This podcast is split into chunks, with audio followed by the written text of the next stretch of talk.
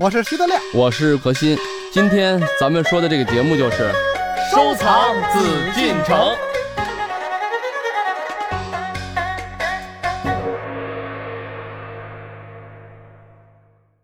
欢迎朋友们继续回到我们的艺海藏家，我是主持人永峰。让我们继续来收藏紫禁城。我们邀请到的还是我们的老朋友何徐人也组合。今天我们要说一个非常神秘的地方，在这里我们可以看到古代最为精湛的装潢工艺。当天我们在采访时绕过了珍妃井，穿过拱门，来到一处不太引人注意的地方。这里就是我们今天所说的秘密之处，它就是乾隆的秘密花园，也是乾隆皇帝打算退休后的住所——倦勤斋。在进入正门后，这里凹字形的结构分上下两层，显得精巧雅致。上边呢是皇帝闲暇时读书的地方，下面正中是皇帝的宝座，隔扇后的左右两边是游廊，通向东五间和西四间。在凹字形的厅里，故宫讲解员小张老师给我们介绍了当时蔚为精湛的装潢工艺。里边的这个内檐装修的亮点上来讲，也是我们现在将要看到的这部分。首先就是因为当时他建的这个年代是在乾隆年间建的嘛，那么乾隆皇帝本身他的统治时期是清朝的一个比较鼎盛的时候，经济啊文化都比较发达，手工艺呢在那个时候也是达到了一个比较高的一个高度，给自己用的东西呢又要从优中选优，精中选精。那么首先呢，它的整个我们现在看的凹字形一个罩格，它是在江南做的，做好以后呢再运到京城来组装，这是紫檀包厢的。在做好之后呢，你看它还嵌了这个玉，在这边组装好之后，过了一段时间呢，因为南北方的这个温湿度的不一样，曾经出现过开裂的情况，所以呢，有人给乾隆皇帝写东西，就是说看能不能让原来曾经参与过设计和建造这部分的人，再把它参与修复一下，因为有的时候它一些事件崩落之后，他们可能在京城配不了。所以有过这样的记录。整个这个紫檀罩阁的话呢，它当然亮点有很多。我们主要说一下的话，比如说下面这部分。表面上这一层呢是有浅浮雕的这个效果，从工艺上来讲呢是用的贴黄，就是竹子的去掉青皮以后里边的那部分叫做竹黄，主要当时比如用在一些文玩上，比如说那个文房用品，像笔筒，它的表面有一层就是想做这种浅浮雕，但这种大面积的做就比较少。据说呢是在用这个南方的这个竹子，把它砍下来以后，就是期间最好不要沾水，砍下来之后呢把竹节去掉，这样。就变成一节节的竹筒，然后竹筒的青皮再削掉，这样剩下里边的竹黄，它把它中间纵向再劈开，劈开以后就变成两个弧形的，这个呢再放到水里面让它去煮，煮了之后呢它就会变软，使它定型。之后呢再把它打开，打开以后呢就可以用在雕刻、粘贴，然后做成这种浅浮雕的效果。它的主题纹饰呢是鹿，梅花鹿，整个这个凹形的裙摆上有一百只。就是我们叫做白鹿图，因为本来鹿这种动物呢是很吉祥的，它通福禄寿的那个鹿。然后一百只这个树木上也很吉祥。在树的主干部分，有些是用的是黄杨木，但是主要部分还是用的是竹黄。中间这部分呢是它是夹纱的，它这个用的是双面绣，这个呢也是江南地区做的。上面的话那这部分呢是竹丝镶嵌，它是万字的，万字的符号呢首尾相连在一起啊。这是用竹子的那个青皮劈成细丝以后，然后把它镶嵌在这儿，这是做的竹丝镶嵌。这基本上是他用的一些主要的工艺。我们一会儿呢往里边走，您走的时候呢，就是别踩那个门槛儿，然后最好不要扶门框。还好咱们都没有身高很高的人，因为一般要是身高高，我们还要提醒一下要低头，就也不能碰着上面的一个。听了小张老师的提醒，您了解到了吧？如果我们用精巧别致来形容镇勤斋，那是最为合适不过的了。如果您要用高大宽敞来形容这里的话，那是完全不符合的。那为什么乾隆皇帝这个堂堂九五至尊、威名远播的皇帝，却要在自己退休后拥有这样一个狭小的空间呢？这里。会不会有什么样的秘密呢？好，马上让何老师给我们解释其中的缘由。欢迎走入艺海藏家。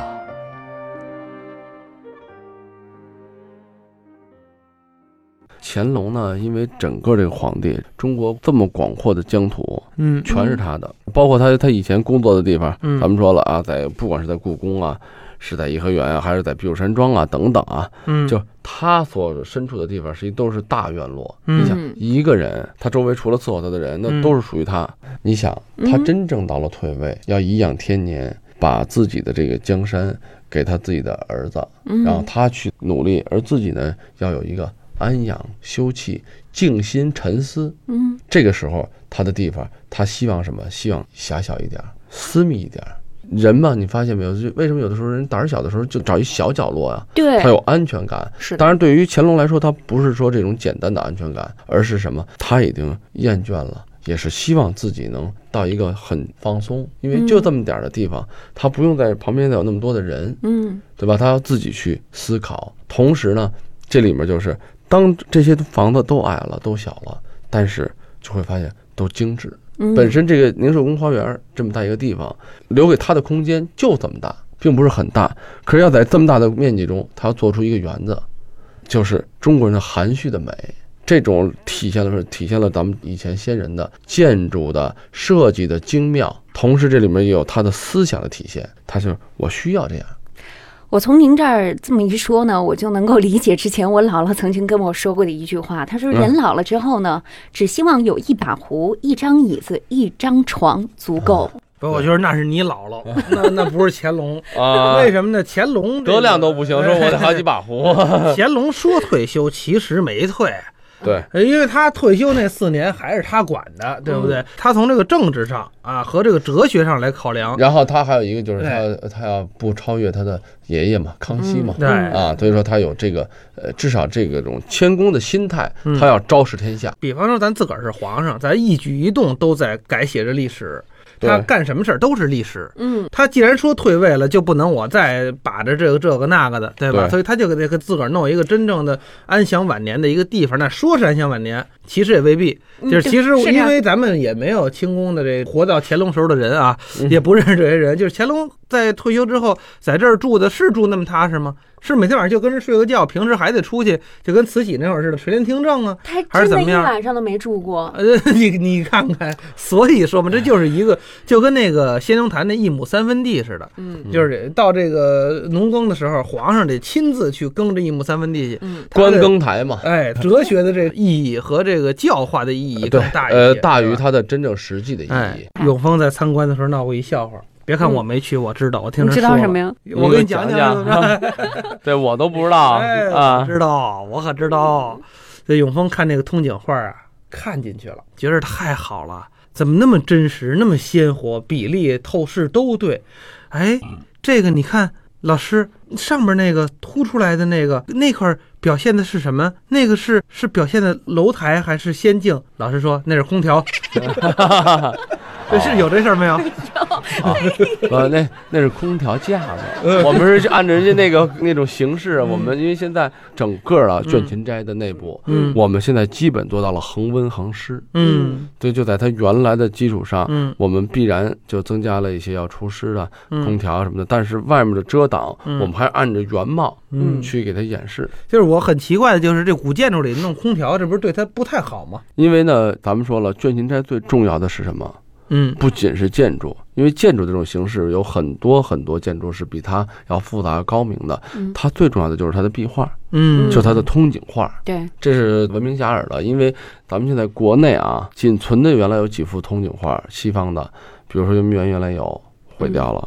然后建福宫花园就是故宫，还有一处就是说乾隆在中年最鼎盛时期做的这个花园毁掉了。嗯所以说，现在保留到现在的只有全国最大的、最完整的、最精彩的、最精致的，只有卷琴斋的铜景画。嗯所以，对于绘画的文物保护啊，包括还有丝织品，还有包括铜景画本身呀等等，它都需要有恒温恒湿，那是最好的条件。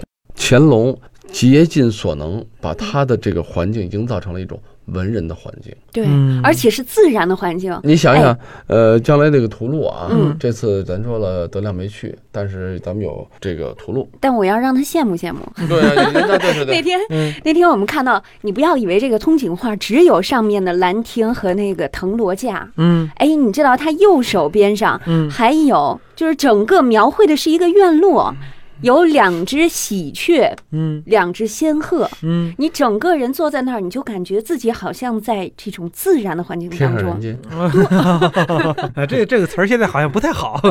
嗯，对对对。人间人间仙境，哎，对，哎呀，好，哎哎，一说仙鹤，我又想起来了哈。那天在电视上有一个电视购物的节目，在这个卖那个仿制的郎世宁的画儿，郎世宁画的两只仙鹤。因为这个嗯现在故宫的画，只要出版过的话，嗯谁都有可能仿。嗯，嗯，反正他就是高仿真复制嘛那种。嗯，哎，这个就是有意思在哪儿呢？咱中国人画仙鹤吧，都是画成年仙鹤。嗯，哎，比如说画在那个松树上，其实松仙鹤上不了松树哈，这叫松鹤延年嘛。嗯然后郎世宁画这个呢，就是在这个御花园里的，因为他观察写生，肯定就是御花园御花园里的仙鹤嘛。嗯哎，最好玩的是他还画了俩小仙鹤，嗯就是除了腿长，就跟俩小鸭子似的，咱俩大仙鹤后那个 脚底下是不是毛茸茸的？典型的典型的写生派的。这而且典型的西画，这中国没画过那种这个这，对，就是我学中国画它长大长不大，我都能给它画大了。对，中国的文化呢，每些东西啊，它都要有寓意，都是要有一种对生活的一种，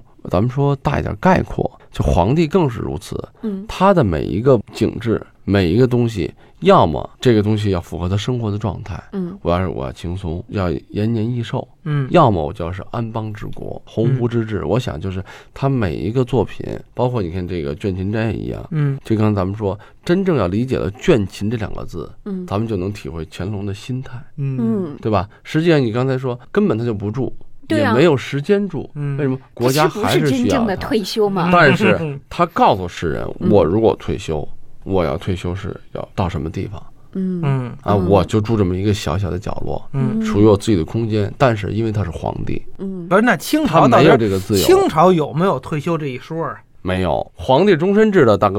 就是整个清朝这个政治制度有退休这一说吗？没有，就是有什么有你病了，你不能胜任这工作了，就拼任制啊。您病重了，您当不了丞相了，那那怎么办啊？嗯那你就要让贤。但是呢，说实话，呃，也是职务终身制，哦，就跟哪个王爷，你没听说他病了快死了，说最后不我不当王爷了？可是不是这王爷那是是不一样的，对，那是官职嘛，嗯，对吧？就是那是一个不是地位的爵位，咱们讲。嗯但是这种比如实际的，比如说大理寺的，包括什么吏部的尚对吏部尚书啊、工部侍郎啊嗯等等这些东西，他还有一个职位的要求。哦，嗯，虽然说他没有退休，但是古人是有很严格的审查制度。嗯嗯这点来讲，而且他审查皇帝审查，为什么当时乾隆很辛苦？包括以前康熙这个开国的明君或者治国的明君都是非常非常辛苦的。哎，您说到康熙，我就想起一句歌词，我真的还想再活五百年。哇，真的还想再活五百年。你说这肯定是不愿意退休的，对吧？实际上也未必，嗯这个是咱们后人给人写的歌词啊。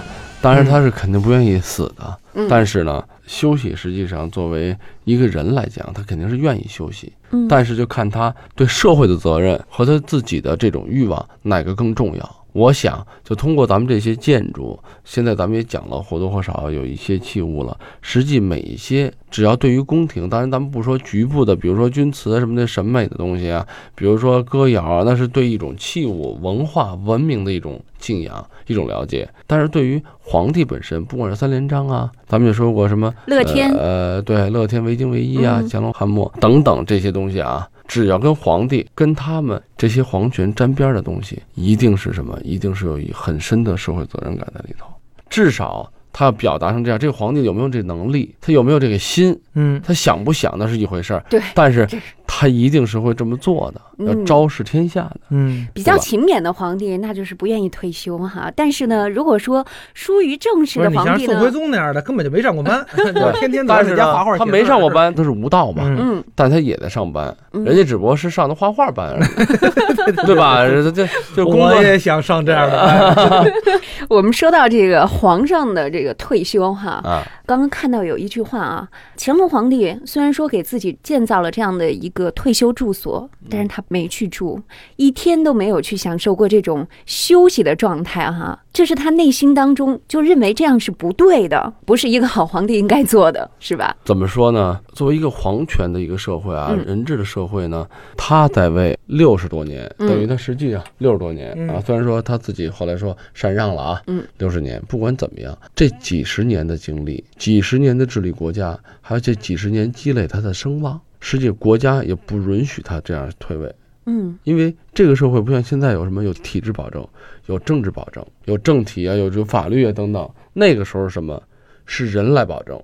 你是乾隆，你颁布的法律，你不是乾隆，这个法律可以朝令夕改啊，嗯对吗？那也就是说，谁来保证呢？如果底下的官员、百姓希望什么？如果你是明君，他希望你真是再活几百年、上千年，因为他知道你只要在，嗯你的法令就能执行，嗯你的制度就能贯彻。嗯你就是这么要求的，但你不在，很有可能全不一样了。嗯嗯百姓、国家是没有安全感的，所以说他才不能去真正意义上的退休。由于没有真正的制度、嗯体制，还有整个这个咱们说这种法律的保证，以至于很多东西它是贯彻不了的。嗯，毕竟每个皇帝有每个皇帝的性格，嗯。每个皇帝认为有每个皇帝的方法，比如这个方法合适，但是他不这么认为的话，那你就是错的，你就要改。嗯。嗯。所以这就是一个封建社会的一个悲哀吧。啊嗯。所以说，咱们现在看到这些卷琴呀，看到这个东西，咱们也应该就很理性的看到，实际上啊，对于社会来讲，这个清王朝，咱们说封建王朝是不可取的，嗯因为咱们都进步了，咱们知道什么样的制度体制更完善、更符合、嗯更适合咱们去发社会的展。发展，嗯但是作为人来讲，实际上咱们很多很多的人的修为远远可不及乾隆，可不及以前的皇帝。为什么？从他们一个人来讲，他们即使是在倦勤斋，即使是在退休的地方，他也是心忧天下，他的责任感、使命感始终没有放下。嗯。这点我想就是咱们现在了解，就是学习文化呀，了解倦勤斋呀，了解不管是建筑啊，不管是器物啊，不管是书画呀，实际上都应该看到，这是一种文化的色彩，一种思想的一种氛围。因为咱们要体会到，如果咱们每个人都能有，咱们别说像乾隆，咱们去向乾隆学习这样的有这种社会的责任感，嗯。有这种社会的担当，有这种对，比如说咱们说禅让，能对就是比如后来人的一种期待，呃，一种谦恭的心。那我想是对于咱们每个人、每个个体、每位听众的修为，如果提高了的话，那再加上更好的制度、更好的社会环境的保障，那你说何愁而国不富、民不强啊？嗯，康熙死的时候要有遗诏嘛，嗯就是对全国人民的遗嘱嘛。嗯他在这遗嘱里这么写的：说数十年来啊，丹心竭力，有如一日，此岂仅劳苦二字所能概括也。这人之将死，其言也善。一个皇上死的时候说出这种话来了，说我这数十年来啊，这个丹心竭力，每天日理万机的，都不是劳苦两个字儿能形容的了。嗯这皇上当的多苦，所以我就想，通过倦勤斋，因为倦勤斋本身给咱们的是一种艺术、一种绘画、一种中西方文化的一种差异，这是表面的现象。我觉得更深层次的就是，咱们要感受到乾隆的那份对生活、对社会、对百姓的一种眷顾，一种社会的责任，还有一种他的一种自谦啊。这么小的环境，嗯对吧？那我呢就这么很简单的去像你这种低调的奢华，因为奢华在他们眼里已经不是问题，他所追求的就是一种低调，调。嗯嗯，哎，真正的低调。，我受教了，你也得好好想想啊，不能那么我现在就特别低调，啊，你还低调？我调？非常低调。看来不能光为了享受而享受啊。嗯对，等我退休的时候，我也弄一卷琴斋。嗯。今天呢，和大家共同来聊到的卷琴斋，呃虽然说时间有一些短哈，我们也没能够完完全全展开来讲，但是我相信朋友们可以自己来查阅一些资料，或者以后呢有机会走进倦勤斋一览里面那种美丽和精致。因为嗯倦勤斋的这个建筑、这种美、这种它的艺术特点，嗯我想在咱们故宫的其他建筑上也会有体现。嗯呃，大家还是能欣赏，但是从这种欣赏的角度来讲，我觉得大家是有机会的。即使我们不看卷琴斋，我们看的其他的三大殿，我们看它的养心殿，我们看它的乾清宫，我们一样看到了当时工艺精湛，嗯然后技艺高超，呃，整个它的这个艺术水准非常高的嗯这种外在的东西，咱们都能欣赏到。